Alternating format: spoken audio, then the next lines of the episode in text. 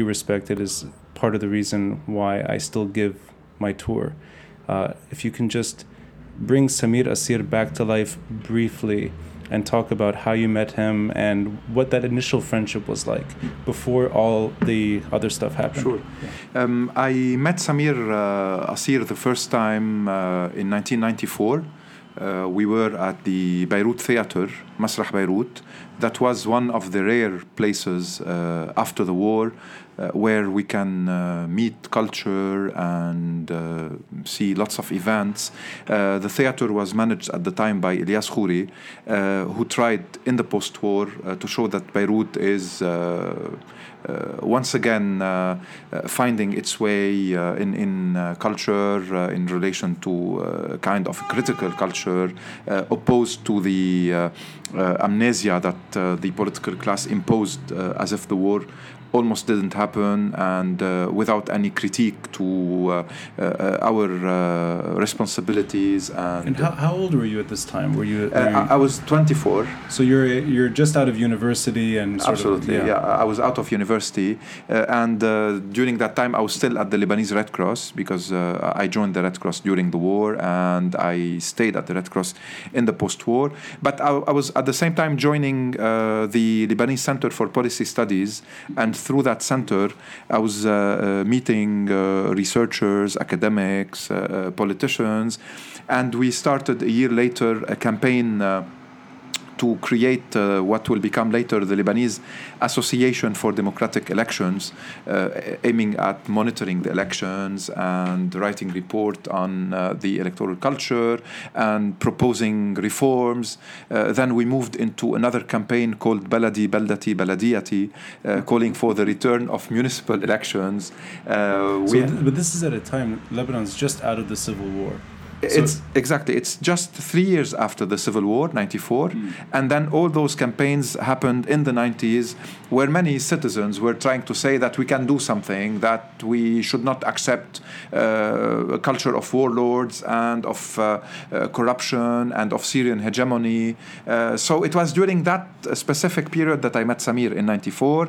He arrived Uh, to Beirut uh, a few months before. He returned from Paris. Uh, he was starting to write uh, his editorials in An-Nahar uh, newspaper. Uh, and um, I, I uh, enjoyed his company, enjoyed reading his articles. Uh, before we, uh, we we met in many of those meetings and in, in those initiatives. Uh, and at the same time, a friendship started, but also uh, work together uh, that will later lead to the foundation of uh, a political movement. And before that, to signing together lots of petitions and uh, participating in lots of meetings.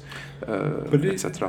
You, did you see yourself politically involved when you met Samir Kassir, or did he kind of throw you into that world? Like, were were you already? Because I'm I'm guessing just after the Civil War, you'd be drained as well from everything that happened in the war. Was politics your your ambition then, or is it his sort of influence that got you? Yeah, I, no, it was not my, my ambition. I was uh, I have always been uh, concerned with politics, interested in politics, and uh, uh, I already considered myself leftist, uh, politically speaking.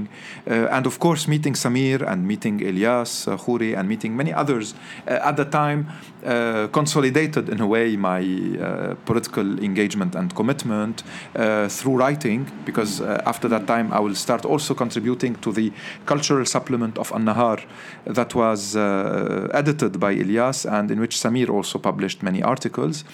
And only a year after, in ninety-five, uh, Samir started his adventure uh, in uh, uh, L'Orient Uh, Express, yes. uh, which was a very interesting experience, because uh, he wanted to show that you can be secular and leftist and concerned with Arab questions and francophone, and writing in French, uh, since uh, Francophonie in Lebanon had, in a way, even if it's not uh, uh, always true, uh, but had a certain connotation uh, related to the Christian bourgeoisie, uh, a bit conservative, a bit on the right wing, uh, a bit... Just, maybe just a bit stuffy. Like it's always, I mean, the world over, right? Unless you're a French speaker. Yes, that's true. So uh, Samir was a French speaker, yeah. and uh, in that sense, he wanted to show that you can write uh, thinking in Arabic and uh, concerned yes. with Arab causes and writing in French. Yeah, and L'Orient Express was, was an excellent uh, experience that unfortunately did not uh, last long. But we're lucky that a few years later, by nineteen ninety-nine, you have History of Beirut. Absolutely. And then, of course, he published History of Beirut, yeah. which was uh, an exceptional uh, work. Uh, yeah. uh, and uh, uh, during that time as well, I, I also discovered uh, what kind of political commitments Samir uh, had and how difficult for him uh, it was uh, to be... Uh, uh, at the same time, uh, he was incarnating... I don't want to say contradictions, not at all. He he was uh, in harmony with most of his positions, if not all of them. Uh, but Samir is from a Syrian mother yes. and a Palestinian father. Uh, he is Lebanese, born in Beirut, very much attached to Beirut as a city, uh, not as the capital of Lebanon only, but as a city with its historical role and historical cultures, et cetera. He was uh, uh, born as a Christian, uh, living in East Beirut, yes. while politically closer to West Beirut sure, yes. during the war. Mm-hmm. Uh, he was secular, uh, never into any confessional or sectarian uh, stances, uh, but at the same time understanding um, concerns and fears and uh, and political uh, considerations for different uh, and, and it's rare parties. To get that convergence in Lebanon. Exactly. Because you don't always have, when you when you say a Syrian writer, it conjures up a certain sort of, imp- uh, whether it's unfair or unfair. Same with Palestinian, same with French. But then you have a Lebanese man who's all of the above. Exactly. And and writing in, in French, uh, being very much influenced by the French culture, uh, meeting uh, Farouk Mardam-Bey, a Syrian intellectual in Paris, uh, uh, Elias Sambar, a Palestinian intellectual, uh, who both, and especially Farouk, will shape his, will, will shape his culture. And uh, he will... become more and more concerned with Arab Renaissance, with Arab democracy, with reforms while in Paris, and then returning to Beirut to write in French and in Arabic, and to be in a newspaper, An-Nahar, known for its liberal stances, with uh, uh, lots of uh, writers who are on the right wing, let's say, while he is a leftist. So he will always be confronted to diversity. Uh, he will be always challenged, and he will become a challenging writer for all those who will uh, read him. Uh, and in that sense, he played a very important role uh, in the nineties and later from two thousand until two thousand five. Plus, in all the meetings and in all the events in which we were together, uh, he, he was also playing a very interesting and important role. Uh, I think he broke down barriers, and I don't think, maybe, I don't know if that was his intention, but it definitely happened, where he put the, the respect journalists deserve really on the front page. I mean, he his loss was horrible in many different ways, but that is a big component. Absolutely. He's not a just a politician or just a guy who has a view. He's a, an eloquent writer, first and foremost. And also, I think he, uh, it, even though it's not said enough, but the fact that he is multiple identities, he also, in a way, can bridge the multiple identities of Beirut. I mean, you can be, like you said, you can be from the East and speak for the West. You can be from abroad but speak at home. And uh, I, I think uh, a lot of my generation owes gratitude to him and, and others like him. And, and, and he also contributed to... Uh, um To, to destroying uh, the, the wall of fear yeah. uh, in Beirut. Uh, it was not only a symbolic wall uh, under the uh, Syrian hegemony and with the security services, uh, and uh, he wrote about uh, democracy in Syria yes. uh, and about the, the independence of Lebanon, and that's the title of his book. Uh, so he felt concerned, and he, he considered himself a partner in the Syrian struggle for democracy, and uh, way before the Syrian revolution itself. And that's why his connection to Syrian intellectuals and to a certain Syrian uh, public opinion, uh, the, the opposition one, has been uh, since the nineties uh, an important uh, connection. As, aside from him being Syrian, do, do you think that he was seeing something other people didn't see in the early nineteen nineties, that the fate of Lebanon is tied with the fate of Syria. Mm. Was he a lone voice, in, in your opinion, back then, or did you see that sort of gaining ground? Um, no, he, he was one of the rare voices, yeah. maybe not the only one, but he was very consistent about mm-hmm. it. And being uh, Palestinian and Syrian and, and Lebanese, uh, that uh, uh, for him uh, created, uh, since we were talking about the bridges, and uh, uh, for him the Palestinian question yeah. and the liberation of Palestine uh, goes in parallel with the independence of, of Lebanon, uh, and especially with uh, democracy and uh, uh, with the end of uh, despotism uh, in Syria and in other places. Uh, you cannot talk about the liberation of Palestine with uh, Arab regimes Uh, which oppresses their people, and uh, uh, in, in places where you have hundreds of thousands of political prisoners. Uh, so the, the uh, question, the complementarity of democracy, uh, dignity, liberation of Palestine, uh, or uh, independence of Lebanon, et cetera, were for him uh, causes that uh, cannot be separated, the one from the, the other, uh, meaning the struggle for democracy and for uh, Palestine and for Lebanon as a Lebanese, they they go together, and that was also rare. You know, what's e- what's equally rare is the bridging between journalism and academia. Also. Yeah, because that's something you don't see people really succeeding, that it's either you're one or the other. You're either a researcher or you're an opinion artist. Yes. And he, he kind of found a way to be both at once. And and I that that thread is in his writing too, and it's in his.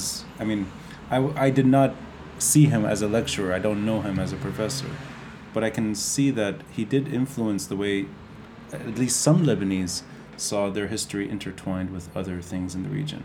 But I want to ask you about did did he ever. In, in the early years of that friendship, did he see himself as becoming a a symbol of true resistance against the Syrian regime? Or was he in that mindset when you when you in, in those yes. initial years?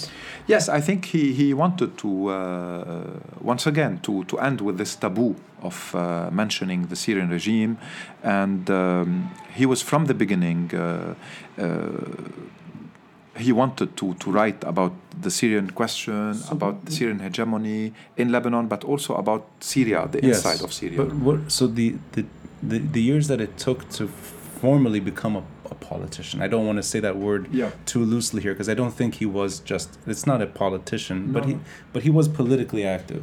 Did, did, why did it take a, a decade for that to uh, to happen? Was it, was it because the, he couldn't? That the apparatus was... More and more after two thousand, especially after the uh, liberation of South Lebanon and the withdrawal of the Israelis uh, in May two thousand, uh, we felt that there is a possibility now to end with this chantage, with this kind of uh, argument saying that the Syrian army's presence and the Syrian mukhabarat and services in Lebanon are there because of the Israeli occupation. That argument was, was over.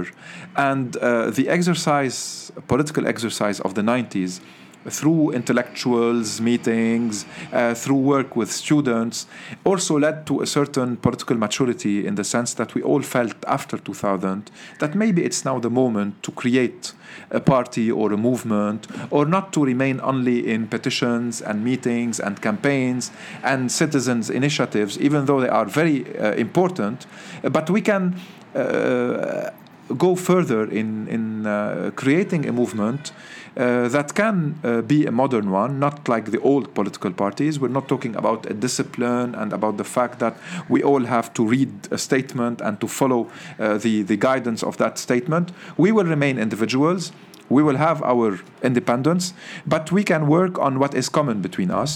You know, it's interesting that that moment, May two thousand, yeah. I think is that was the beginning of what was anticipated to be the end of Syria's influence in Lebanon. Politically, its influence, and I'm talking about the regime. Yes. And I remember the late nineteen nineties. I was living in the U S embassy. My father was the ambassador there, and I had the Lebanese embassy at the U S. The Lebanese embassy in the U S. Yeah, not the other way around. yeah, uh, the the background noise then was that the Syrian regime was the most afraid of Israel's withdrawal from South Lebanon. And that uh, I don't think that point was, del- del- it was never described enough that that's their concern. It's justification. Oh, and if without the justification, you begin to have voices emerge. Many of the Syrian officials uh, said that this Israeli withdrawal is a, is a trap, and we have to be aware that uh, they are hiding something. Plus, many of their allies in Lebanon uh, were uh, saying that uh, Israel withdrawal without uh, condition, the way it was happening, uh, also is uh, a risk, and we should be aware that they are preparing for something else. It appeared as if they don't want Israel to withdraw uh, because it will give them justification to remain in the country and to control and to, to keep their hegemony and to keep using the, the Israeli uh, occupation as a pretext to, to cover up on all their practices. So ending with that occupation opened the the way for uh, many new gatherings, political gatherings, to, to emerge. One of them was Qurnat Shehwan. Uh, it was followed by Al-Minbar Demokrati, or the Democratic Forum, in which Samir uh, and I, uh, plus Elias uh, Khoury, plus uh, some uh, people who left the Communist Party uh, also joined. Habib Sadiq, an intellectual from South Lebanon, uh, used to host us uh, in the uh, Cultural Council of the South. Uh, Asim Salam and many other people uh, uh, who were close to Nasib Lahoud and others were also joining.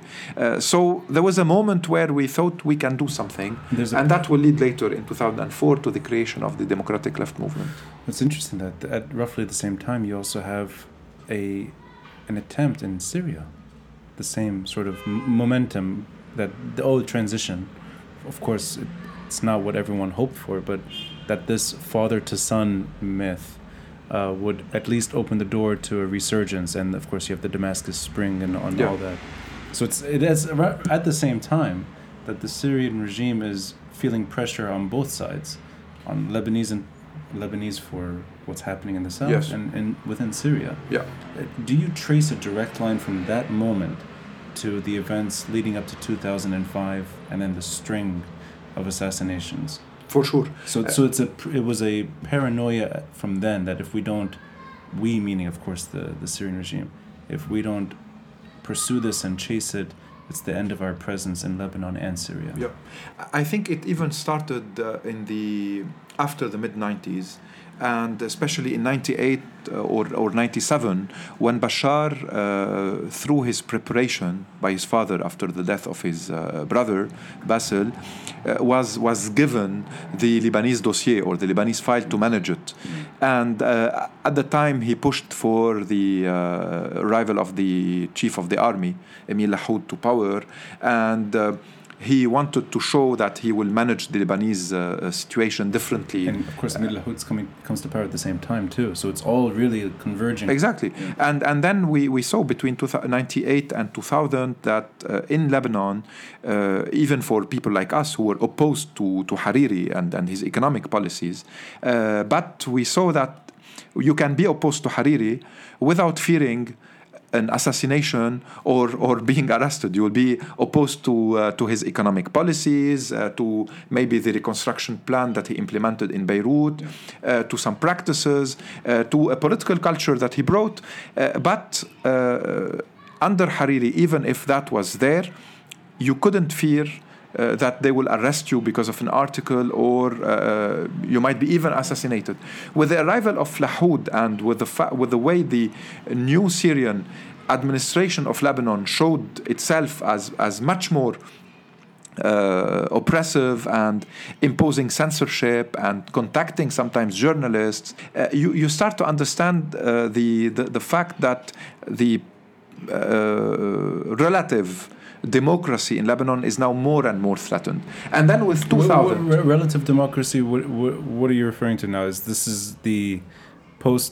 Relative democracy meaning the Syrian No, I, I meant the Lebanese uh, relative democracy in the sense that... Uh, the old power-sharing, whatever yeah, you call it. Yeah, the power-sharing yeah, yeah. Uh, okay. formula, yes, yes, yes. Uh, the, the, the folklore of of, the folklore. Uh, of some institutions. yeah. No, and the fact that uh, you, you continue to write articles uh, opposing and criticizing, uh, and there were some margins of, uh, yes. of uh, freedoms in that sense, uh, not because the Syrians were tolerant about it, or because the Lebanese political class accepted it, but because of a tradition in the yeah. country, yeah. and because many of the politicians also wanted to preserve that tradition as long as it was not threatening them directly. Sure. While after ninety-eight, that tradition itself was threatened. Yeah. And as of two thousand, with the Israeli withdrawal and exactly as you mentioned, uh, with the uh, arrival of Bashar in Syria and the, the illusion that he might bring something new and fresh to the Syrian domestic scene, many Syrian intellectuals uh, issued uh, a statement about the end of the state of emergency, the liberation of political prisoners, uh, the return of all those who were in exile. Uh, they thought that through the uh, forums or political salons, as they call them, uh, they will bring back some, some energy to the uh, dead political scene in, in Syria, or to, to revive it. And then most of them got arrested. While in Lebanon as well, it appeared that the regime was uh, ready to uh, to fight back, uh, and uh, this is when the real struggle, uh, in my opinion, erupted, led to two thousand four, uh, took another, uh, let's say, dimension with the U N Resolution fifteen fifty-nine, uh, and then uh, the, the struggle was open. Can I just go back, though, briefly to those few, two thousand to two thousand four? Can you describe what it was like to be with Samir Kassir fighting the regime from Beirut in print? What what was what was the what were the conversations like? Mm-hmm. I mean, what what was the posturing and what was the thought process? That it was it his did he see that this is his time to fight back, and if he doesn't, it'll just go to waste? Was because I'd like to yeah. I want to know this the sort of the, for better or worse, the psychology of that experience, because I know that you have the what would later be termed anti-Syrian movement, but that is a different story. That's Rafik Hariri's legacy in Lebanon, mm. who's not necessarily friendly to the whatever you want to call it, a leftist uh, yes. intellectual class. You have the Syrian regime too, so you're really alone. Yeah. Um, just to, to say that uh, when uh, just an incident that happened to Samir is uh, his passport was confiscated at the, the airport. Lebanese or the, the, the, his Lebanese passport yes. was confiscated at the airport by the uh, Lebanese General uh, Security, Sûreté Générale, Amn al-Am. Uh, and uh, at the time, uh, Uh, he was also uh, followed by, by a car uh, regularly. This is two thousand one? Uh, two thousand one, exactly. Okay. Uh, and uh, Hariri at the time, uh, who was regularly criticized by Samir for his economic policies and for the reconstruction plan, uh, Solidaire, et cetera, uh, contacted Samir and invited him and wanted to show that he's supporting him and protecting him in a way. Right. Um, so, uh, so there's almost like a symbolic gesture there. Symbolic that, gesture, you know, yeah. exactly, and uh, that was uh, um, th- that showed the difference in a way between Hariri and and the others uh, in terms of uh, uh, considering that you might be opposed to someone without threatening him. That that showed for because it was a very difficult moment between ninety-eight and two thousand one, two thousand two. Uh, the most of the opposition uh, people of the nineties yes. got divided with the election of Emile Lahoud. Right. Some people supported him, considering that the the enemy is Rafik Hariri. So let's consider that Lahoud might be an objective ally against Hariri. Some others went the way, uh, the other way. They said, no, Hariri is our ally now against Lahoud uh, because it's better uh, to be with a liberal model, uh, even if you don't approve all his political and uh, economic measures, rather than having the army or what, what the army represents in terms of uh, Arab experiences that we know. And we were in the middle. You we were in s- the middle, yeah. Exactly. We said, yeah. no, we are definitely opposed to the uh, model that Emile Lahoud is trying to impose on yes. the country. Uh, and we, we definitely consider that Hariri might become uh, a symbol of sovereignty in yeah. f- uh, confronting the Syrians. But we are not going to be allies of Hariri because uh, we don't approve his his uh, the way he, he managed the Lebanese so situation. Did, did you see Rafik Hariri then as a potential anti-Syrian figure? I cannot say we, we got closer to Hariri, but he signed, he, he sent, sorry, signs yeah. of uh, approval yeah. uh, of some of the statements or of the positions, uh, showing that he's open to uh, forms of alliance. And even he used to send uh, some of his advisors or members of his uh, parliamentary bloc uh, to meetings uh, to show that he's not that far, but he cannot himself But that's him reaching out it. on his end. So yeah. this was not a, we're going to try to work with him. It was no. more that they wanted to have Exactly. maybe your voice is on board. So it's Hariri's evolution, his Ex- political evolution. Exactly, yeah. And I think that uh, um, between two thousand two and two thousand four, the fifteen fifty-nine and all what uh, was around it and the accusations. It's important to say it. also in this period, Rafik Hariri was not prime minister no, either. He, so uh, he was... Uh, Yeah. He he was on and off. No, oh, no. He, he was uh, he was not prime minister between nineteen ninety-eight and two thousand. Yeah. Then he won the elections in September two thousand, became prime minister again, until, and then yeah. uh, until early two thousand four, yes. uh, and around the issue of Lahoud uh, modifying the constitution, in fact, by the by the Syrians imposing that to keep Lahoud uh, for three more years, uh, he was out, and uh, Karami be- became prime minister. So yeah.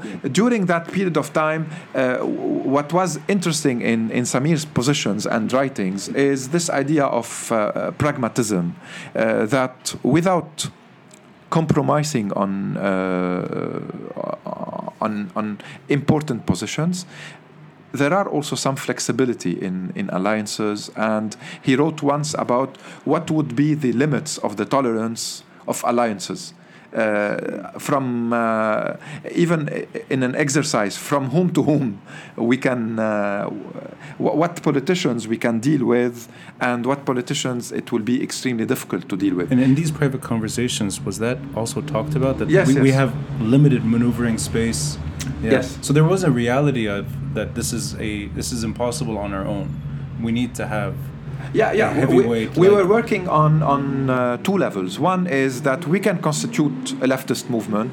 We can show that uh, uh, we can reconcile leftism with democracy in Lebanon and the Arab world. Uh, we can uh, uh, talk about uh, modern values. We can uh, show that uh, uh, leftism does not necessarily mean uh, being with... Uh, Uh, one cause or neglecting the issues of uh, uh, democracy, that social justice is definitely crucial and important, but also freedoms and individual freedoms as as well as uh, uh, democracy in general are very important.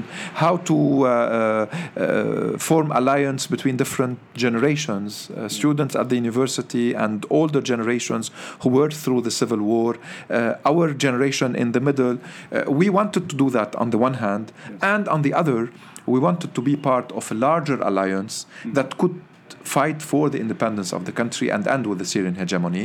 And here, the balance of power uh, was, was, of course, clear that we cannot do it alone. Uh, there were already some Christian groups doing it, whether the Aounists or the Lebanese Forces. The Aounists in exile, the Kataeb, and exactly, Jajas in jail. And, but, yeah, there, but, but the youth of the Aounists and yes, the Lebanese yes. Forces and the Kataeb were already involved in, in, in activities and in uh, demonstrations. And those, of course, are not natural allies either. Because they're not they're, natural yeah. allies, yeah. except in this struggle against the Syrian hegemony, but not when it comes to uh, social justice, yeah. ending with the confessional system or reforming it, uh, and in terms of uh, the relationship with Arab causes. We were concerned with the Palestinian cause, with the Syrian democratic cause, et cetera. Uh, there is also the Hariri bloc, yeah. so uh, that we, we share with them this idea of sovereignty in Lebanon, but we will uh, have completely different options when it comes to the economy and to the maybe to alliances as well. Jumblatt uh, who was uh, on and off, close, and uh, sometimes taking some distances based on his considerations yeah. and the way he, he was analyzing the situation. But he also took some important uh, positions against the Syrian hegemony at the time, uh, and uh, he was uh, uh, interested in what we were doing. So Nasib Lahoud, we mentioned him, and, and many other peoples were, uh, w- were not that far.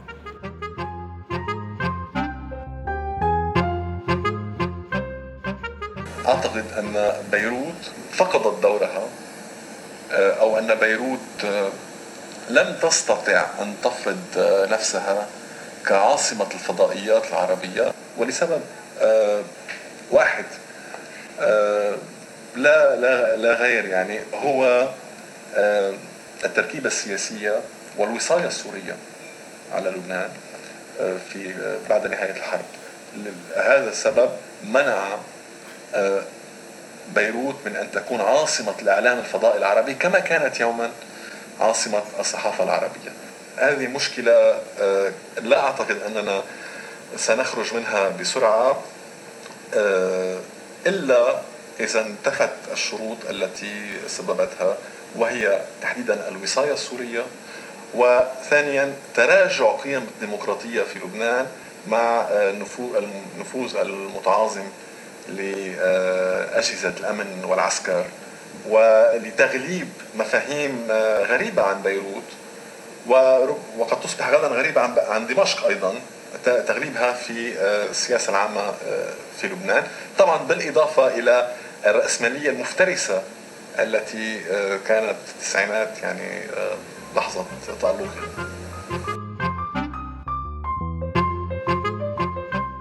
It's really interesting that you're uh, you have on one one end of the spectrum you have exiled uh, leadership, whether it's Aoun and Jaja, so that's not state apparatus, or that's not that is politics at the sort of the simplest level, which is disgruntled voters who lost their leadership, mm. and that's not something easy to work with. On the other end, you have a shadow state, which is A, uh, not a shadow, a parallel state, which is Hariri's, maybe his biggest legacy is that because he was unable to really steer the Syrians away from Lebanon back then, he developed his own sort of mm.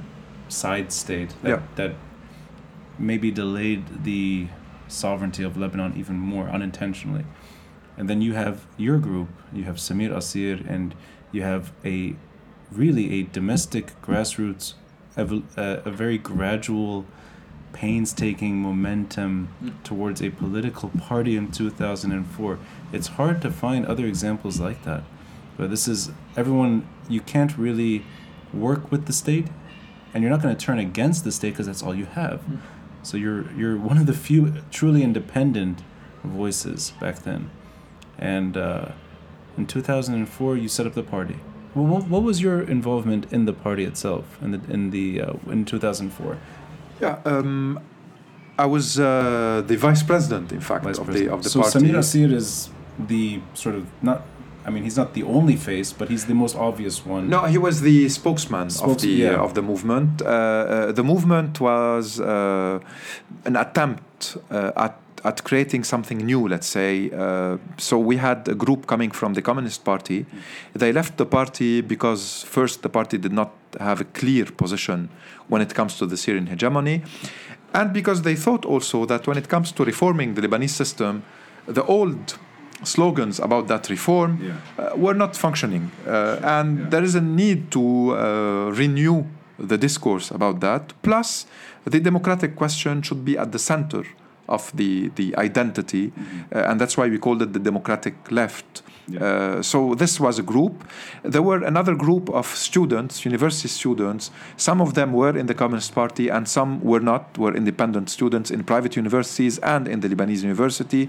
And they participated throughout the nineties, in late nineties, in uh, uh, associations and campaigns for citizenship, et cetera. Plus in the two thousand years, uh, they even uh, organized some demonstrations with the Aounists and the Lebanese Forces yeah. and created some bridges in that sense against the Syrian hegemony. So that was another group. And the third group came from uh, the civil society. Yeah. Uh, and we were uh, five or six coming from, or at least considered as kind of intellectuals of that movement, writing in the press, uh, uh, being in research work. Uh, so uh, Samir was, of course, uh, one of this smaller group, and he contributed uh, to most of the discussions, and uh, uh, he was very much uh, invested in that project, and considered that if we succeed in the project, uh, it will be a pioneer one, not only in Lebanon but in the region, because there were very rare leftist movements that were uh, being founded in the, in the Arab world at the time. Uh, and two thousand four was the right moment to, to declare uh, officially that we are there, after two th- two years of preparations and of writing documents and discussing them. Uh, and finally, we we went public, if I'm not wrong, in late October two thousand four. And it's, of course, seven months, eight months later that Samir Kassir is assassinated. In those months, November, December, January, before Rafik Hariri's assassination, what was the feeling like in that party? Yeah. D- did you did you see that things were changing quickly? And I know that I mean, Marwan Ahmadi's attempted assassination happens in October, if I'm not mistaken. Yes, it was uh, exactly just around that date that we were founded. Yeah. Was there a momentum within the party that this is this is it now? We we have to move forward. We we understood uh, in two thousand four that we are going to uh, serious confrontation. Yeah. Uh, at the time, uh, we we signed a petition, and we connected to Syrian intellectuals who signed a petition with us. Uh, that was in August two thousand four. Yes. Uh, Lebanese Syrian intellectuals signed uh, about the independence of Lebanon and reforms in Syria, and this. That we considered so ourselves. Always, it was always on Samir Kassir's mind that Syria and Lebanon are linked. And, and in Syria there were lots of friends also involved in that, and in Lebanon as well. Then the uh, foundation of the movement, uh, I'm not sure if it was immediately after the attempt against Marwan Ahmadi or before, uh, but it was at the same moment. And we knew that we are going into a hard time, and that it is important now to uh, to show that we are uh, uh, challenging them, they are defiant, and uh, uh, we we organized lots of meetings in most of the regions, uh, with including in South Lebanon, uh, in the southern suburb of Beirut, uh, in areas that are considered as closed areas, sure. while While yeah. they're not really, because there were lots of members coming from but those that, areas. So, so for you, for your party, it wasn't Beirut was not necessarily the focus. No, it's, no, it's we, we wanted to be uh, all over, and uh, and in fact, uh, I think the a large part of the of the party or of the movement were from the regions, yeah. even if the majority of the youth, because of the universities and because of the centralized system, were in Beirut. But we were from different uh, areas. Uh, in two thousand five, early two thousand five, just before the assassination of Hariri, uh, we used in our discussions uh, to talk about the security co- question, mm. whether they will move into assassinations or whether uh, through the attempt against Marwan Ahmadi they sent the message. Yeah. And uh, so we were not uh, sure about it, but we knew that Uh, there will be uh, confrontation, definitely, and it it might happen uh, in the elections yeah. uh, that were supposedly taking place a few months later. It might happen in the street through demonstrations, uh, and we were thinking already of uh, what kind of alliance uh, we could be in in order to uh, uh, to confront the pro-Syrian regime camp. Uh, and we issued many statements, organized lots of conferences and meetings. Uh, news uh, covered many of our uh, events as well. And then the Hariri assassination that changed, of course, everything. Those those last weeks also are maybe Rafik Hariri's most anti-Syrian moments, because, of course, he becomes an anti-Syrian figure after his assassination. But prior, it's still sort of trying. Yes. I mean, I mean trying and... He was very cautious publicly. Yeah. Not to... But... but definitely he was already, uh, and and people around him were already participating in sure, meetings opposed yeah. to the Syrian regime. I mean, it was there was definitely a shift happening, but it was a m- far more calculated yes, shift. Yeah. And I think he was also, he was running for elections. So his ambition at that time, of course, was become prime minister once again. But the his assassination, looking back now, do you, can you see him as a very important figure in the anti-Syrian, anti-Assad narrative, or is he still more of an economic concern? And and I, I ask this because his name still brings up a lot of different sure. uh, yeah. issues, and I, I don't know if it's, maybe they all get lumped into something very messy, mm. but to that moment, the February fourteenth assassination, is that in a way the most central moment of the anti-Assad movement in Lebanon? Yes and no. I, I, I think I, I, it's inevitable that Hariri would have to confront the Syrian regime one day, because even his economic project uh, cannot go along with a police state. It's it's very difficult. Uh, he needed tourism. He needed cultural diversity. Uh, he needed business uh, and foreign investors and all that. Exactly, yeah, yeah, yeah, and this yeah. cannot go with a with a police state yeah. and with the Syrian hegemony and with the way uh, Syrian officers were were dealing with him and with other politicians. But at the same time, I think he was more concerned with his economic project, and also due, to be honest, to his Saudi alliance. He had lots of limitations and couldn't always uh, cross uh, uh, so the even, line. Even with his assassination, a moment was not able to transcend enough. No, and and even uh, I can tell you that the funerals mm. uh, and the slogans that were prepared by by his people yeah. um, appeared as if he he died in a, in a car accident. Uh, yeah. I, I, I give you two two examples. The press conference immediately after his death. Uh, uh, his two sons were not there yet.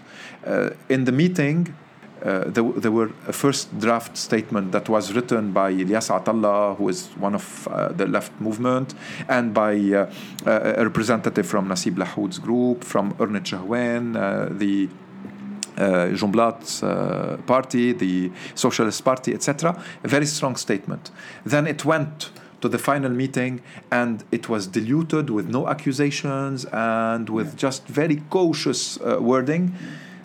Jumblatt and Ahmadi uh, made a very harsh uh, discourse about it, and then uh, it was changed once again to accuse the Syrian regime and Emile Lahoud, and uh, Sanura approved it in a way, and approved that Saad and uh, Baha. and Baha, who just arrived, sit in the press conference while many were telling them not to sit in the conference.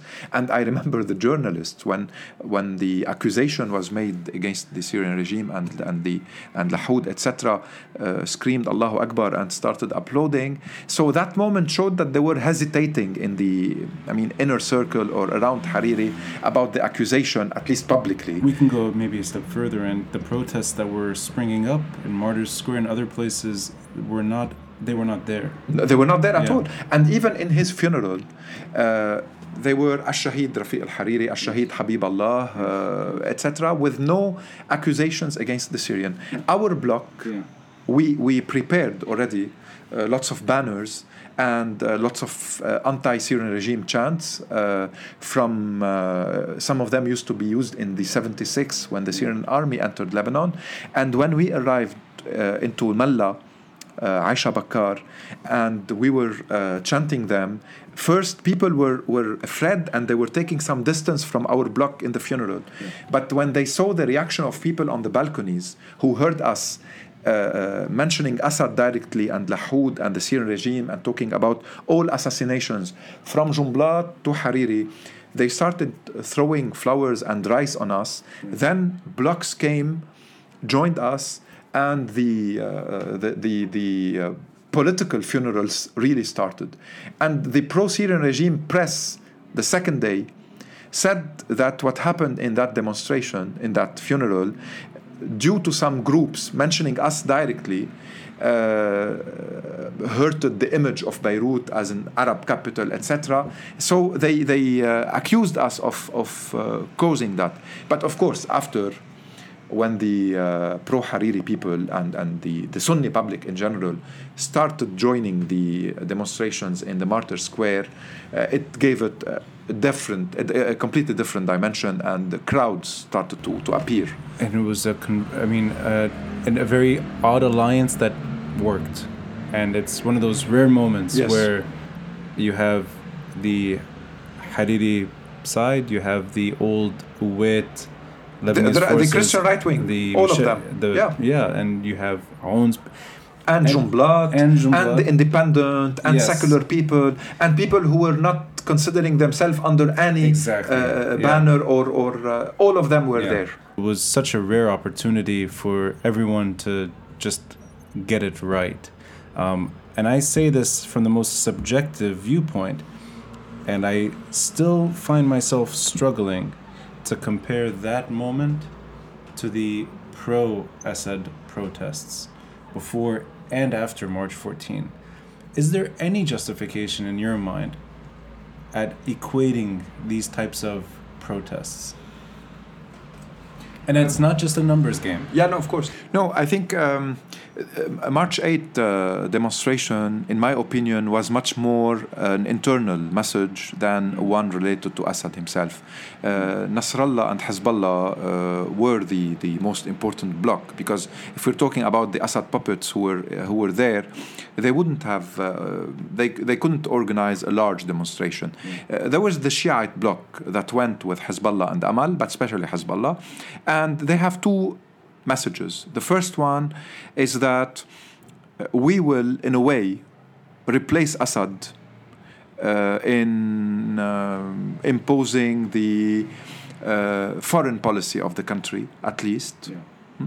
Uh, and that our weapon, the uh, war and peace decision when it comes to Israel, will remain ours.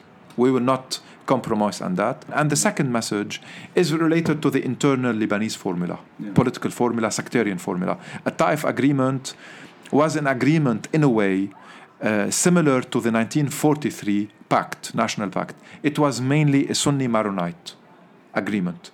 Uh, the prime minister got much more prerogatives in, in Taif, while in forty-three he did not get uh, that much, while the Shia felt in forty-three and in Taif, uh, as if they are behind.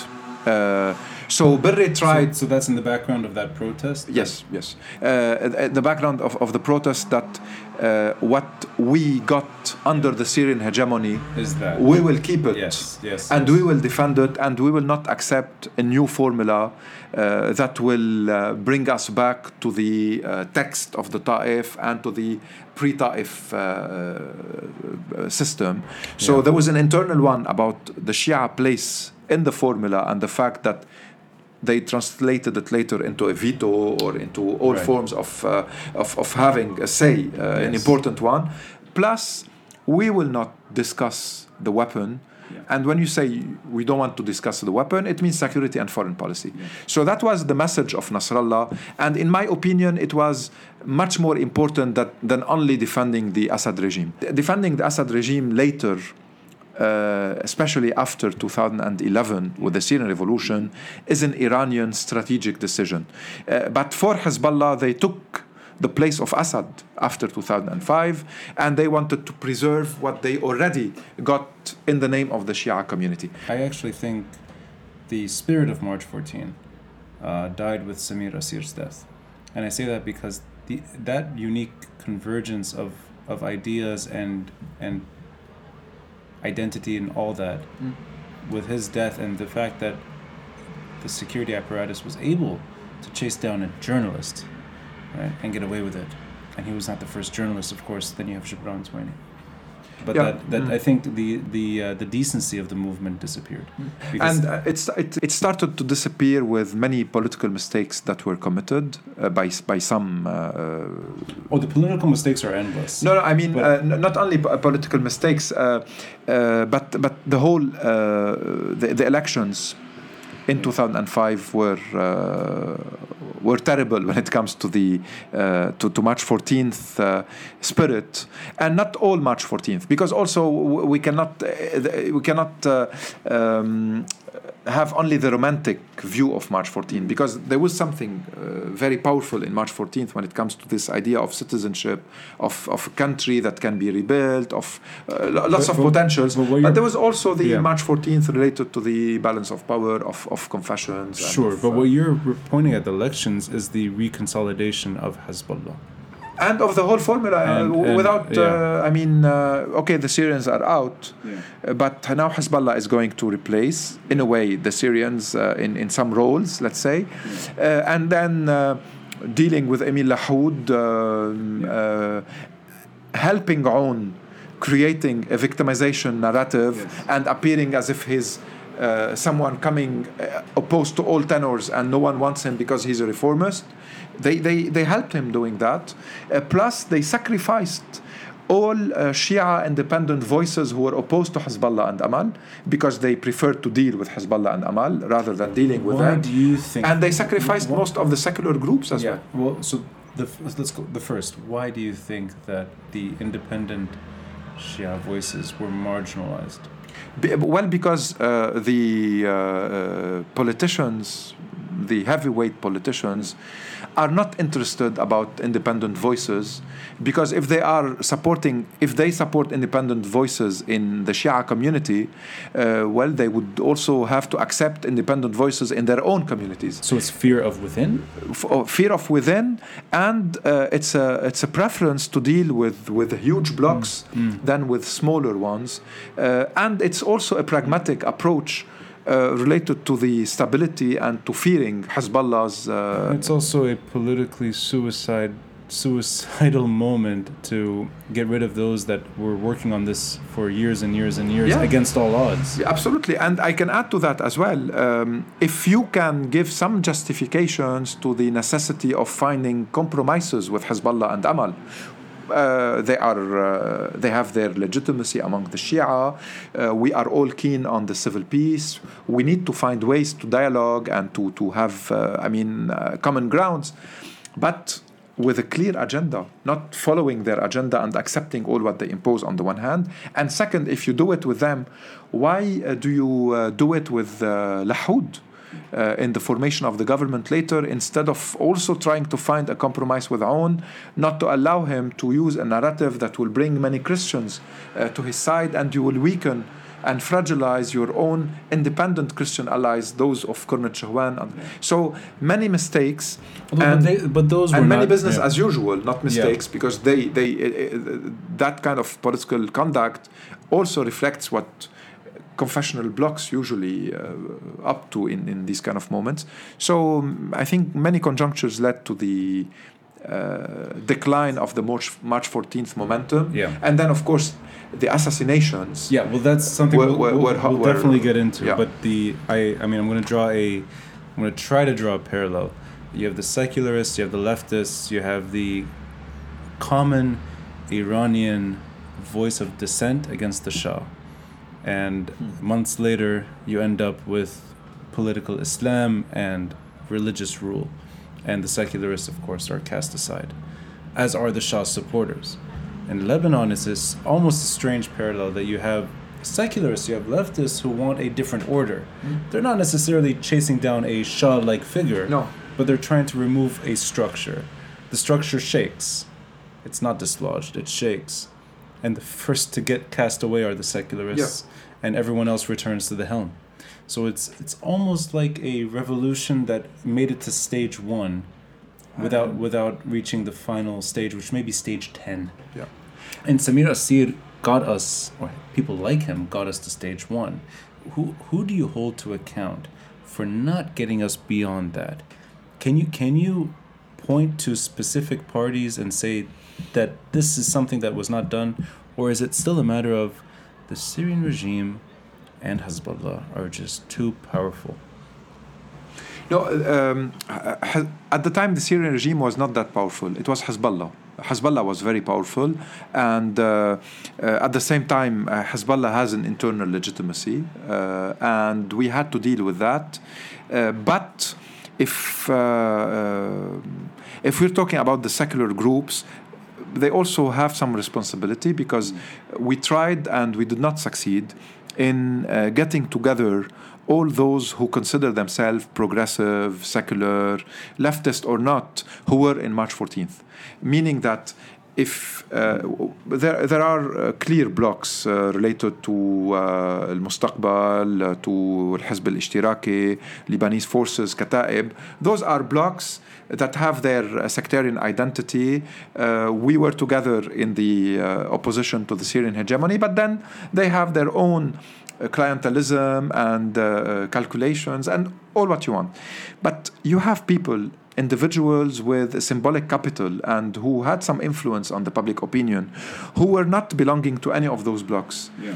Uh, from الكتلة الوطنية, from تجدد ديمقراطي, uh, Nasib Lahoud, uh, of course the independent of Qurnat Shehwan, who were very, uh, who, who played a very important role in, in putting together this whole uh, March fourteenth, uh, the Democratic Left, uh, many other groups, and then some some people coming uh, from other experiences like George Hawi and, yes. and his his uh, supporters in the Communist Party. If we uh, uh, and of course Habib Sadiq and, and other people as well, if we manage to create a poll, a, a, a kind of a, a forum, a movement, yes. an alliance, gathering all those people yeah. and negotiating with all blocks, uh, saying that we progressive, secular reformists, we do have our uh, agenda and we want to deal with you based on that agenda. Maybe the balance of power uh, could have been modified a bit. Uh, I'm not sure. If modified a bit. Yeah, but that's not a that's no, not a dramatic change. I, right? I'm not that's, sure it, yeah. it could have uh, led to dramatic change, because we always underestimate yeah. the uh, power of the Lebanese system and the same Lebanese formula, this consociational democracy, as we call it. Which uh, we're very proud of. uh, which some are very proud of, let's say. Well, sorry, that is the one thing that has survived. yeah, it, it, it is. It has this capacity of surviving yes. and of trapping uh, all political movements within its limits, uh, and at the same time, it is a very rigid formula. Yeah. You cannot reform it, and you are trapped into uh, its implications and, and the consequences of, of being part of it since nineteen twenty-six, even before the independence of the country. You know, you know these American politicians who always, uh, the, the more right-wing you get, the more conservative, the more constitutionalist, right? And they always, yeah. whatever is written in the Constitution is God's word almost.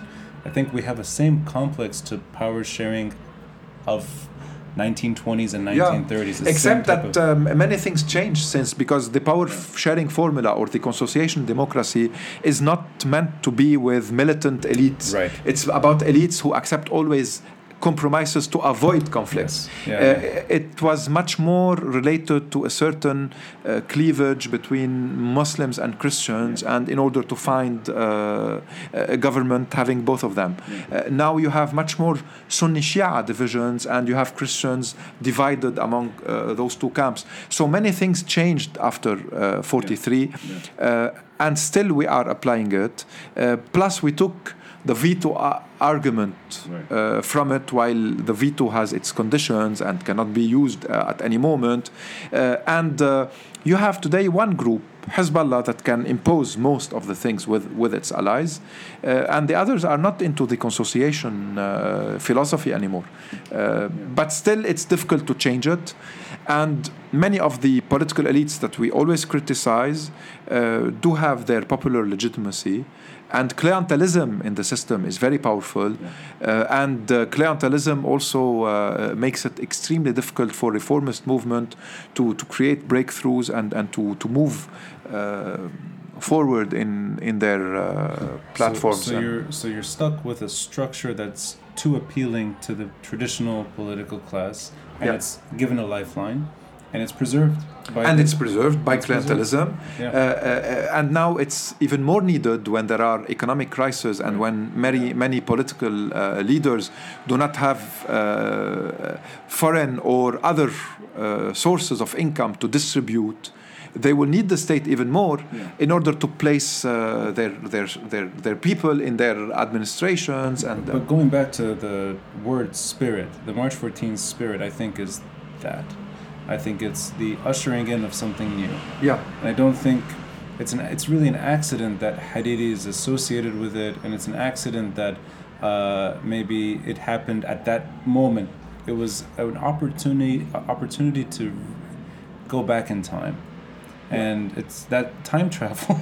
Yes, yes. in a sense, in a sense. In a sense. And it maybe, I mean, I would I would say it ended by June. Maybe it ended a few months after. Maybe it ended earlier. But the spirit, I, I think, uh, withered once that once those voices disappeared. And I want to now touch on the assassinations.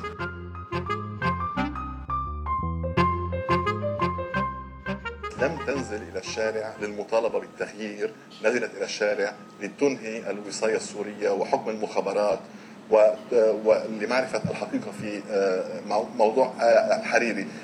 أنا كنت أعرف أن حجمهم أقل مما كنا نتصور، وأن النظام الأمني اللبناني سقط بسرعة كبيرة بعد الانسحاب السوري، ولكن بقي هناك لديه قدرة على التخريب، وهو لا يزال يمارس قدرته على التخريب. ولا تزال سوريا أو لا يزال النظام السوري متمثلا ببشار الأسد نفسه. The first assassination after Rafik Hariri's death is Samir Kassir, on June second, two thousand five. I was actually in Sessin, reading a book about Beirut when it happened, so I was meters away from it, and uh, it took maybe I don't know. It took about. maybe an hour or so before it became public that this was Samir Kassir. But in, where, where were you when he was killed? Well, I was at home. Um, home in Beirut. In Beirut, yeah. yes. Uh, uh, Batrakiye area. Um, I started receiving calls about him. I didn't know uh, what happened, so I called him, and I got his uh, voice, uh, the, the answering, I mean... Uh, So I left him a message telling him, please call me whenever you can. Then I called again, telling him that they told me uh, an explosion happened. Uh, go ahead and tell me what uh, what's going on. And then we turned on the T V and I saw the, the news. So it was one of the worst, I mean, uh, moments that one can, can witness. Um, yeah, and I, and I wrote about this idea of, of calling someone and leaving him a message while he's already gone, and he was just uh, uh, leaning on his uh, uh,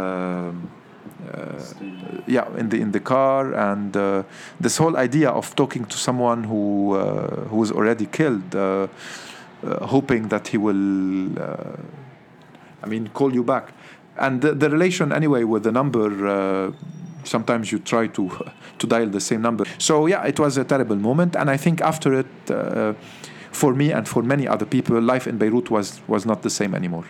It was uh, something else. You cannot uh, your relation with the city and with public life in general will will never be the same after these kind of uh, of events. And I know that uh, you, you know you know that. Uh, I end, Maybe more than I do. Well, I, I, I end the tour mm. with his words. April twenty-sixth, two thousand five, the Syrian army is leaving Lebanon. And he ends his article with, عودوا للشارع أيها الرفاق تعودوا إلى الوضوح.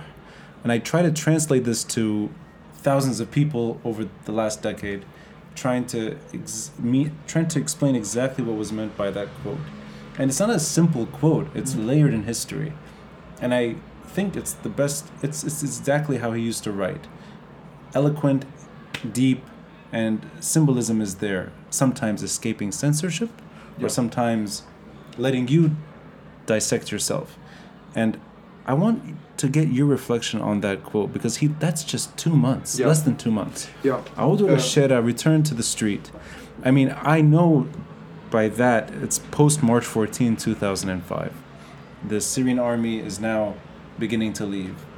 The momentum of the all that build-up to March fourteenth is now beginning to decline. In his mind, is it go back to Martyrs Square? In other words, the job is not over. Yeah. Can you help explain that? Yes. Um, the, the only problem about this is that it kept being used regularly while...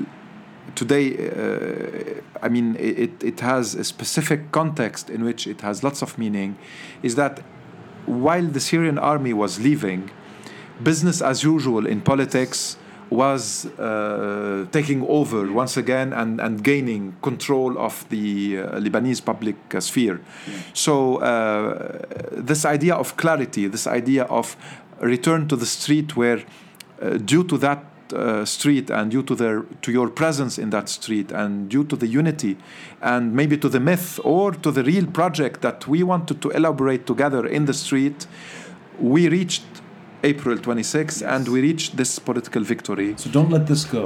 Exactly. Yeah. Don't let this go and yeah. don't accept yeah.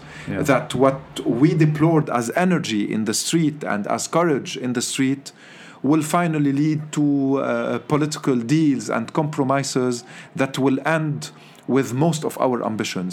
So return to the street to see clearly what you want and to define clearly what you want. Exactly. So that, that was exactly the, yeah. the message. So go back to Martyrs Square because your voice is needed now. Yeah. Especially now that the Syrian army is leaving. And Before, that, we need to now go and fix the Lebanese state. Exactly. That uh, if we consider that our only priority until that date was the departure of the Syrian army and the independence, the real independence of Lebanon, now our uh, uh, new priority and ultimate priority would be the construction of a Lebanese, modern, fair uh, state based on the respect of law, freedoms, democracy, social justice, and all the ideas that we were defending. So now is our uh, serious work. Exactly. The hard work is beginning today. And and and the, the most of the political elite will not be our ally anymore yes. in that second uh, exactly. phase. So he almost foresaw it. He knew that this is going back to the old ways. Yes, very yes, quickly. Sure. It was clear that it was going to, to that. You had Rafik, I like this because it can bring two people on your side. It can bring your fellow leftists, it can bring your comrade, but if you're not a leftist, it can just mean your friend. Of course, I mean, it, you come it's as a, a very friend. Beautiful term. And uh, it's a, it's th- that dual meaning works because it's not just about one group showing no, up. No. Dear friends, dear comrades. So. Very wise play on words. Ta'udu ila al-waduh, I think, says it all because clarity is just the beginning. I think everything that he was talking about, an independent state, Independence two thousand five, the term he coined, and then the natural evolution of that is sovereignty. Yeah. So you return to the streets, you return to Martyrs Square, you bring the comrades to revolt, not just anti-Syrian protests, a revolt. Yeah. And then you'll re- you'll retain you'll achieve sovereignty once more. Ta'awdu, it's almost like it's it, it can happen again. Yeah, sovereignty yeah. is possible once again. And and for me, uh, it's not a coincidence that the first assassination after uh, the the March fourteenth, uh, yes. uh, and of course after Rafik Hariri is Samir, and the second assassination is George Hawi, yes. who was not uh, a part of, of the March fourteenth uh, uh, preparations or event, but who uh, saw the importance of uh, working now and of creating a larger leftist group uh, that will promote the ideas of reforms uh, and that would uh, protect uh, the uh, the work that we were doing, and who were prepa- who, who was preparing as well to to to have his influence uh, on a large part of the uh, Communist Party members and former Communist Party members who were still hesitant about uh, joining uh, a new leftist movement or not, and he was immediately targeted after that to kill this possibility of having something uh, that is not under the control of sectarian politics, sectarian leaders, uh, something fresh, something uh, capable of uh, saying that we have the legitimacy of uh, the resistance against Israel, we have the legitimacy of uh, the resistance against the Syrian regime, and we carry a project, a modernization project for the state of Lebanon and for uh, social justice. Uh, killing those two and putting us all after that under threat and under pressure uh, paralyzed us, and in a way it was over. We we couldn't we, we did not survive the assassination of Samir and then the assassination yeah. of George. So these are these are the independent we, voices that yeah, were we, we yeah. felt that um, yeah. it was it was impossible to continue. As much as you'd like to, I, I want to know what your life was like after Samir Assir's death. And I know that today you're living in Paris. So, and it's maybe, I mean, maybe not much has changed. but in, in the, the immediate aftermath, your relationship to Beirut, I know that that changed, and your your belief in what everything that you worked towards was shattered. How long was it before you decided that I need to leave? Mm. Well, I, I usually don't speak about my uh, myself, but I will uh, uh, say briefly. Uh, after the assassination of Samir, and especially after the assassination of, George, of, of George, when it appeared that we were targeted also as, as a group, uh, starting with those two, but it might continue, uh, we got lots of uh, advisors uh, from uh, Far'a al-Ma'lumat and from some people in Beirut uh, to uh, be aware that we might be targeted. Uh, so I spent some time underground in Beirut itself. Uh, we, we left the apartment, I abandoned my car, uh, and I stayed almost a year. Uh, oh, you stayed one year? Uh, on. on and off. I okay. mean, until yeah. uh, early two thousand six, uh, when it appeared clear that I'm, I'm going to move here. First, my family moved to Paris, uh, and then I joined them. I used to visit them uh, meanwhile, but then in two thousand six, I decided to come and, and to stay here. I thought that I can remain Remain uh, active from Paris, and I tried to remain active through articles and through some forums that we had, and I kept returning to Beirut uh, three, four times a year after two thousand six uh, to do meetings and, and lectures and, and the interviews. Are assassinations. So those yeah. are the years where you have almost every two, three months another assassination. Exactly. There's plenty of attempted assassinations too. Yeah. So there's a decade of repeated targeted killings. Yeah. Was there any point that you said that this is too risky and I'll never come back? No. No. No, I, I always knew that it was risky, and I always uh, took some precautions, and I was lucky to have uh, devoted comrades and friends who helped me a lot and uh, offered me all kind of, of support, uh, including places where I uh, was able to stay when each time I was there. Uh, but uh, I, I didn't want to, to surrender to fear neither, so uh, I, I know that uh, being in Paris uh, was for me... Uh, Uh, I mean, I, I had the privilege of being able to be in Paris, uh, and I'm working here now. Uh, and since two thousand eleven, um, I, I felt very much concerned and very much uh, attached to the Syrian revolution, because in it I see uh, uh, maybe the most important event that can happen in the Arab world. Uh, unfortunately, once again, this is a tragic uh, situation. It's an orphaned revolution. And uh, since that time, uh, as you know, hundreds of thousands of Syrians uh, got killed. Uh, millions were between uh, refugees, became refugees or internally displaced. Uh, and the uh, tragedy of the Syrian people Uh, for me is also uh, a, a personal tragedy, because it is related to the assassination of Samir, to all what happened in Lebanon, and it shows once again how important it is uh, to support the Syrian revolution. And again, it's not a coincidence that Uh, uh, some Lebanese, especially Hezbollah, went to Syria and fought to support the regime. Uh, so uh, in Syria today, many of our uh, uh, hopes and uh, many of what we thought would be Uh, a new start are being assassinated, this time uh, by the uh, Russian intervention, the Iranian intervention, and by the international, uh, I don't want to say complicity, but incapacity to act. And Syria showed the limit of the international law, uh, and uh, it showed also that uh, impunity is the worst thing that happened to our region.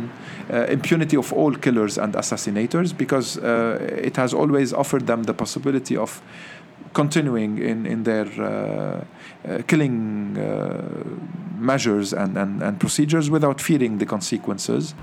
You, uh, you came to Paris as a PhD student years earlier, and now you're a professor. You're teaching this for a living. In your classroom, and you're now you're hundreds, maybe thousands of students have worked with you. Do you uh, do you see that this is a subject, an issue that is very straightforward and easy to explain, or do you get resistance among academics and students when it comes to criticizing the regime? Mm. And I ask you because in my own academic yeah. experience, I find it extremely difficult very, very difficult mm. to to counter yeah. the Syrian regime's narrative. Mm-hmm. Do you find it here the same same issue applies? Mm. Uh, well, um, in in France, uh, the mo- most of the uh, academics who are uh, who, who wrote a lot about Syria and who spent time in Syria are anti-Assad regime. It's a tradition, uh, and those who are because this is a city that attracted those people over time, or is that uh, no? There is um, in in France among the community of researchers and academics who worked on Syria, the overwhelming majority is very much opposed to the Syrian regime, uh, and uh, uh, they all have in mind people like Michel Seurat, Uh, who lived in Lebanon and Syria mm. and was mm. kidnapped and then was, was, was killed while kidnapped, and yeah. uh, his body was only uh, allowed to return to France in two thousand six, while he died in nineteen eighty-six, uh, and he wrote his famous book uh, in French, L'état de barbarie, uh, the barbaric state. Uh, so uh, and it was probably one of the most important academic work on the Syrian regime itself, uh, and the most well-known academics on Syria are anti-regime. However, is that true? The most well-known here, here, oh, here yes. in France. Yeah, in yeah, France. Yeah, yeah, yeah. However, uh, there are some people who are with the Syrian regime, uh, and there are lots of journalists who are, especially in the audio-visual uh, media, yes. uh, who are with the regime. Um, there are few uh, in the uh, uh, magazines and, and written press with the regime as well, but there are also lots of anti-Syrian regime in the press, which is something very good, and very serious uh, journalists do cover Syria in a uh, correct way, at least in the important uh, daily newspapers. However, uh, there are tendencies in general uh, among politicians here, whether on the uh, left wing or the right wing and the extreme right wing, to either in the left wing talk about geostrategic issues and about Russia, uh, oil, uh, conspiracies, et cetera, yeah. uh, and not to see the Syrian society itself, but uh, to dilute the Syrian question into larger geostrategic considerations, and that lead to the support of the regime yes. in a way. And, but you're you're in Paris at a time where there were many attacks here. You were, yeah, yeah, and and then you have the right wing and the uh, far right that are with the Syrian regime publicly yeah. for two reasons. They consider that it protects the minorities, right. uh, the Christian minorities, and second, because they consider that the op- the opposition to the regime is an Islamist, and they use the argument that the same who attacked us in Paris Uh, are those who are fighting the regime, so we have to support the regime. Plus, all of them yeah. are pro-Putin. and uh, sure. yeah. uh, so uh, but there's, there's a reluctance to look at the consequences of that regime's survivability, and that it ushers in far graver concerns, yep. and you're going to end up with attacks here because that regime is still around. Exactly, yeah. and you have also Islamophobia that and is Islamophobia, uh, it is there. True. You yeah. have the conspiracy theory, and you have those who will displace the question to tell you about Saudi Arabia and will evoke Qatar and will talk about the C I A. You know, all those kind of, of rhetorics. Your political your political life in Lebanon, has it reached France? Do you have a, is politics part of your Day, day-to-day yeah, yeah. life here? It is, it and is, but uh, but mainly related today to Syria and to the Palestinian cause. And are you able to dissuade those voices? Uh, in a way, yeah. uh, there yeah. are there are possibilities to oppose those voices, to deconstruct their arguments, yeah. uh, to show the other narrative, uh, and at the same time, uh, you have also in uh, uh, in France today. Uh, some possibilities to uh, to have an influence on uh, politicians on uh, because of the democratic system, et cetera. But it is a difficult task, especially that the conspiracy theory and Islamophobia are on the rise, uh, and uh, you have to, to deal with all that. And in the academic life, those who are not concerned with Syria, there is a tendency in all uh, academic, I mean, circles around uh, the world, not only here, yeah. is uh, what we say that you put gloves while you you, yeah. you, you talk, and you need to show that you are neutral and uh, that you are. Well, I, I do tell them that I have no respect for neutrality when it comes to human rights, to international law, and to crimes against humanity. Uh, being neutral uh, is more being coward, more than being anything else. However, you can be objective, Uh, you can be critical. Uh, you can keep the distance. Uh, you can uh, teach the students that they need to read and they need to experience themselves and they need to do some some field uh, work and to do interviews and not to uh, start with uh, a certain uh, a priori, as we, we, we say in French, but being neutral towards barbaric regimes has nothing to do with academic uh, integrity. It is much more about being uh, incapable of, of uh, taking a stance with the victim and, and supporting a decent cause, et cetera. There is a need uh, to...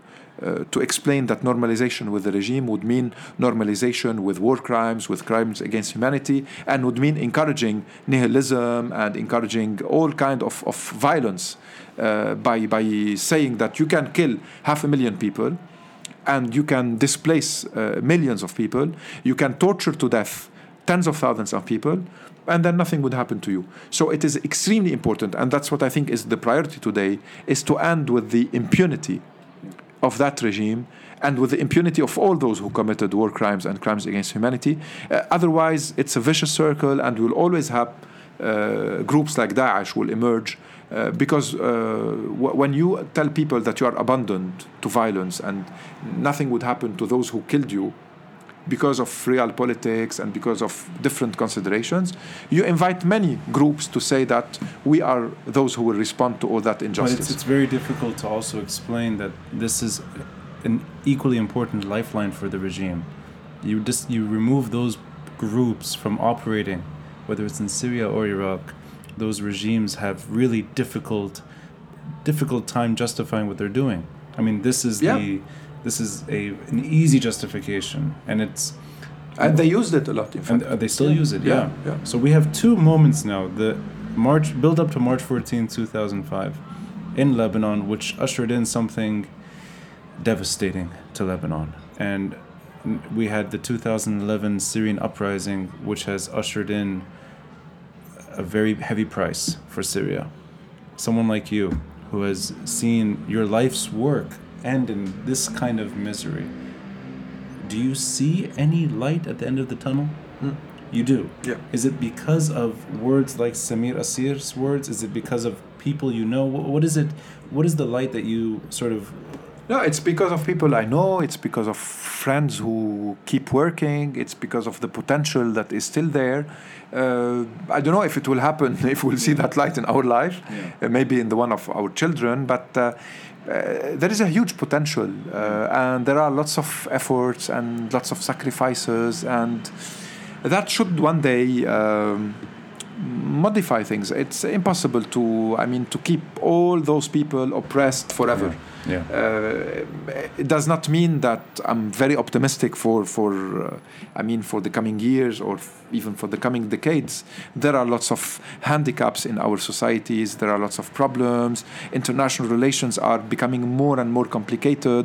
The whole world is getting crazy. I mean, uh, from Putin to Trump uh, to Orban uh, to the far right that is rising to the Brazilian uh, new president. To uh, there is something in, in the world of today uh, that is... Uh, That is forgetting the uh, sacrifices that led to the Declaration of Human Rights, to the Geneva Conventions, um, the fear of the others, the racism, uh, xenophobia. Uh, you, you have a world that is losing lots of its uh, ethical uh, guidance or of, of, of principles. But at the same time, there are lots of resistant uh, networks and groups and, and figures. And that's why you always see people who are working uh, and, and you say there are still lots of energy there, and one day it will lead to a change. One thing I know for certain, you're carrying his legacy well. You're still a bridge between academia and journalism, and you're doing both with, uh, with, uh, with vigor. And um, Thank you. E- even though... Uh, A lot of tragedies happened. I think the moment we lose voices like yours as well, the we have to push the goalpost too far. So you you're you are the maybe one of the few voices that is consistent, and uh, thank you. I thank you for that. My father was an independent figure despite all the opinions uh, that could emerge from that camp, he was on his own. I know. And uh, I know that very well. Yeah. yeah. And his words, I think, may not have been written with the same uh, the same touch that Samir, and he was, my father was not a journalist, uh, but he was a free thinker, and they came to the same conclusions, that Lebanon's fate is tied with Syria, and any sovereignty that Lebanon can hope for means one day the Syrian regime will have to fall. Definitely. And I think common cause. And I uh, yeah. I thank you for your time, Ziad. Thank you so much, Rami. Thank you. Thank you.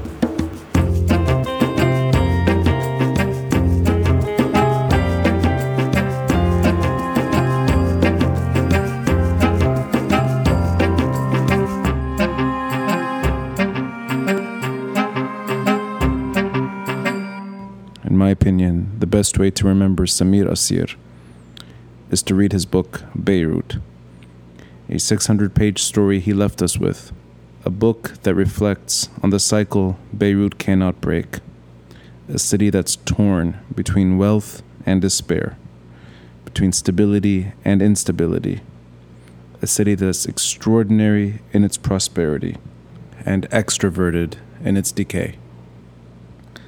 Get the book.